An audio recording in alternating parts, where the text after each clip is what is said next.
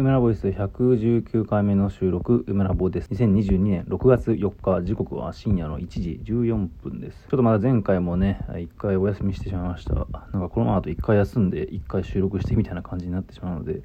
まあ毎日をね、無理してやる必要もないんですが、なんか、まあ、今日は撮らなくていいかみたいな雰囲気がなんか出てきたりすると、ちょっとこう最初のね、なんかコンセプトとはずれてしまうというか、しかし100回も超えてくるとね、なんかこう、ボイスメモメモと自分の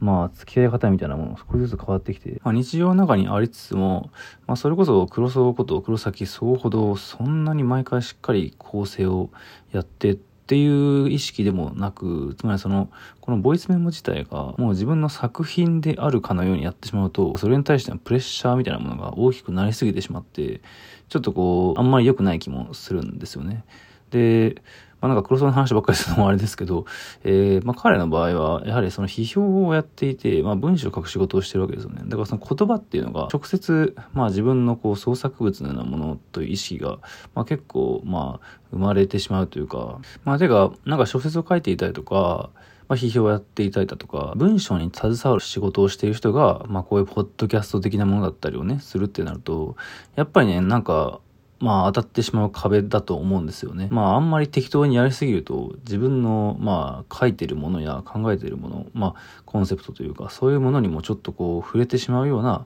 まあ弱さになってしまうんじゃないかと。まあかといって気合を入れすぎてもうーんみたいなそういうところにまあ自分自身がこうまあ当たらないようになんか少しずつ緩めつつつってもあれですけどまあそんなことを考えたりしています。まあせっかく批評とかそういうことで、ね、今ちょっと触れたので、その話をしてみましょうか。たびたびなんかね、触れてますけど、まあ僕が、えー、映像学科、えー、武蔵野美術大学のね、えー、そこに受験するときに小論文を勉強していたと。まあでもこれはね、本当にあの一般的な批評とか評論に比べたら本当にもう基礎の基礎っていうか、まあ全然大したものはない気もするんですが、まあただ基礎だから大事っていうこともあるって、まあそれが自分の今の活動とか、まあ考え方にも、まあ結構、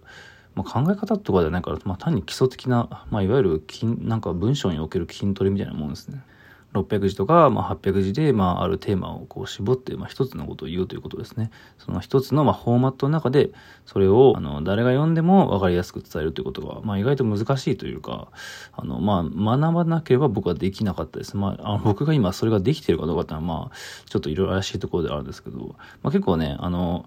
難しかったんですよ。僕が、えー、当時、えー、高校3年生の時と、えー、また浪人して、えー、まあ、一浪している時に小論文をね、学んだわけですけど、えー、新宿美術学院の映像科で学んだんですよね。まあ、その時、森田先生とか、えー、志村先生とかね、まあ、そういう方がいてですね、まあ、僕のむさびの先輩でアーティストでもある方なんですけど、まあ、やはり彼らの、まあ、教えてくれたことが結構、未だに自分の中で、まあ、何かの指標になってるんですよね。やっぱり、その受験の時とかね、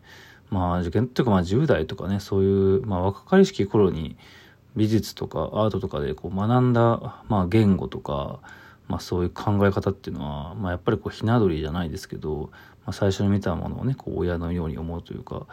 やっぱ抜け消えないというか、ずっとこう自分の根っこにある感じではあるんですよね。まあそれを言うならば、高校生の時に、まあ、あの、大宮工業高校っていうね、えー、そういう高校の美術科に通っていたわけですけど、まあそこで学んでいたことも根っこにあるんじゃないかと思いつつも、高校生の時はね、なんかね、結構やさぐれていて、まあその、いわゆる絵が上手い子たちがみんな受けるわけですよ。その美術科っていうのは、高校の美術科っていうのは。で、そういう人たちが集まって、ってくるから、やっぱりみんな絵が上手くて、そしてみんなデッサンを頑張るわけですよ。平面構成も頑張ると、高校の授業の中でね、美術とかデザインとかの授業があるので、まあなんかね、最初の、本当に最初のうちだけは結構頑張るぞって感じだったんですけど、すぐに自分が書けないってことにぶち当たって、結構、まあ、だらだらやるようになってしまったんですよね。なんか早く家帰ってゲームしたいな、みたいな、あの、ゲーセンに行ってビーマニしたいな、みたいな、そう、その時からビートマニア 2DX をやっていたわけですね。まあ、そんな言ったら中学生ぐらいの時からビートマニアやってるんですが、まあ、結構ね、3年間はね、まあ、あんまりちゃんとデッサンとか、ま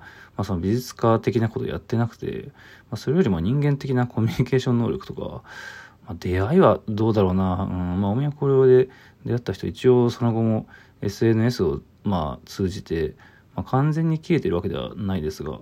まあ、しかし直接的にあんまり、まあ、自分の活動とかにあんまり関係していないかな。まあでも、まあ、大宮工業高校は間違いなく行ってよかったと思ってるし、まあ、むさびも新聞もかなり、まあ、自分にとっては重要なものだったんですが、まあ、また話はそれましたが、まあ、その小論文をね勉強したんだけど、まあ、それはあくまで自分の考えをまとまった、え、テキストというよりかは短い600字とか800字の中で伝える、まあ、力を鍛えたと。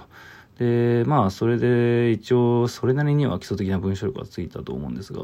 まあ、むさび卒業してから作家活動するようになってから、まあ、もしかその在学中にいろいろ批評とかね、あの、評論とかを読んで、えー、学んだことは、自分がそれが書けるまでには至らないということなんですよね。やっぱりその、まあ、まがいなにも小論文とか勉強したり、まあ、あといろいろ読んだりする中で、なんか自分もこういうことを考えてる。自分だったらこっちの角度からとか、この作品が触れてないとか、すごいいろいろ、あの、湧き立ってるわけですよ。自分の、なんか、書きたい欲を。これは絵でなくて文章ですね。で、いろいろぐちゃぐちゃ書いてみるんだけど、やっぱりね、ある一定以上のところまで行くけど、そこ以上がいかないんですよね。あ、一定まで行くけど、一定以上はいかない。まあ、例えば、えっ、ー、と、泉野さんという、えー、最初の本当に初期に漫画をめくる冒険という、えー、まあ、コミティアとかで確か出していたような、えー、漫画に関する評論を出した方がいて、まあ、その方は伊藤剛さんとかの、えー、まあ、評論とか批評に影響されて、えー、まあ、漫画とかのね、評論を書いてる方だったと思うんですけど、まあ、今はほとんど VTuber 批評家みたいになってますが、あの、彼のテキストにすごい感動して、なんかそれに対して自分もアンサーじゃないんだけど、ちょっとこうブログで文章を書いたりしたことが、あのね、昔あったんですよ。で、それを書いてて思ったんだけど、やっぱりこう、なんか既存の考えや批評や、えー、まあ作品などコンテンツを取り上げて、それをなんかある種読解やこう解説することっていうのは、まあすごい頑張ればできるんだけど、そこから何か自分なりの、まあ、考え、新たなコンセプトというか批評によって、新たな概念をこう提出するというか、まあ、その批評自体が他の作家や、まあ、批評家に影響を与えて、まあ、そしてさらに言うならばそのシーンに影響を与えるというか、界隈というか、まあ、その年代、90年代、80年代、0年代、いろいろありますけど、まあ、それこそ動物化するポストなんですとか、まあ、あと伊藤剛さんの手塚イズ Z とか、まあ、もっと前だったらね、唐谷光人さんだとか、まあ、浅田明さんだとか、まあ、彼らの著作物っていうのは、まあ、それこそ浅田さんの本なんていうのはもうせ、なんでしょうね、こう、一般的な世界、世間にこう、広まって、社会現象になっていたぐらいですけど、まあ、なんかそれぐらいに行くにはやっぱり、ただまとめただけでは、なんか違うんですね、当たり前なんだけど、やっぱり、まあ、すごい雑な言い方で言うと、すごい深いところまでちゃんと、あの、思想を突き詰めていかないとたどり着けないところがあって、僕はその文章でそれがね、いけないっていうのはすごいね、なんか何度も痛感していて、なんか非常にやろうと思っていたんですよ。若かり志向に何か。で、まあ、作品を作ることによって、まあ、それは、なんか別の可能性として開けるわけですけど、その、批評というか、その文章で、まあ、その、何か、すっごい新しい何かを打ち立てるの一歩手前のそのまとめるっていうことっていうのが僕はちょっと気になっていて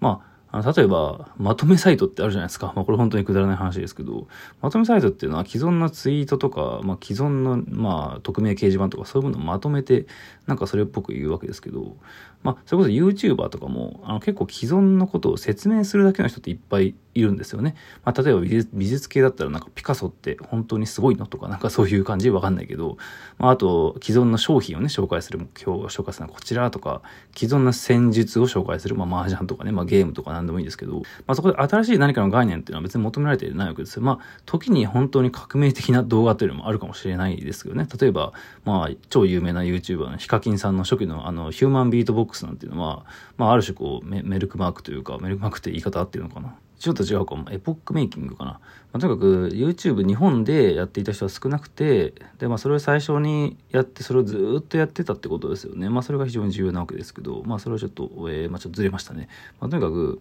まとめること、伝えることっていうのが、まあ今すごく求められてるんですよね。それがババズにつながるというか、まあ何か発見するとかでもいいし、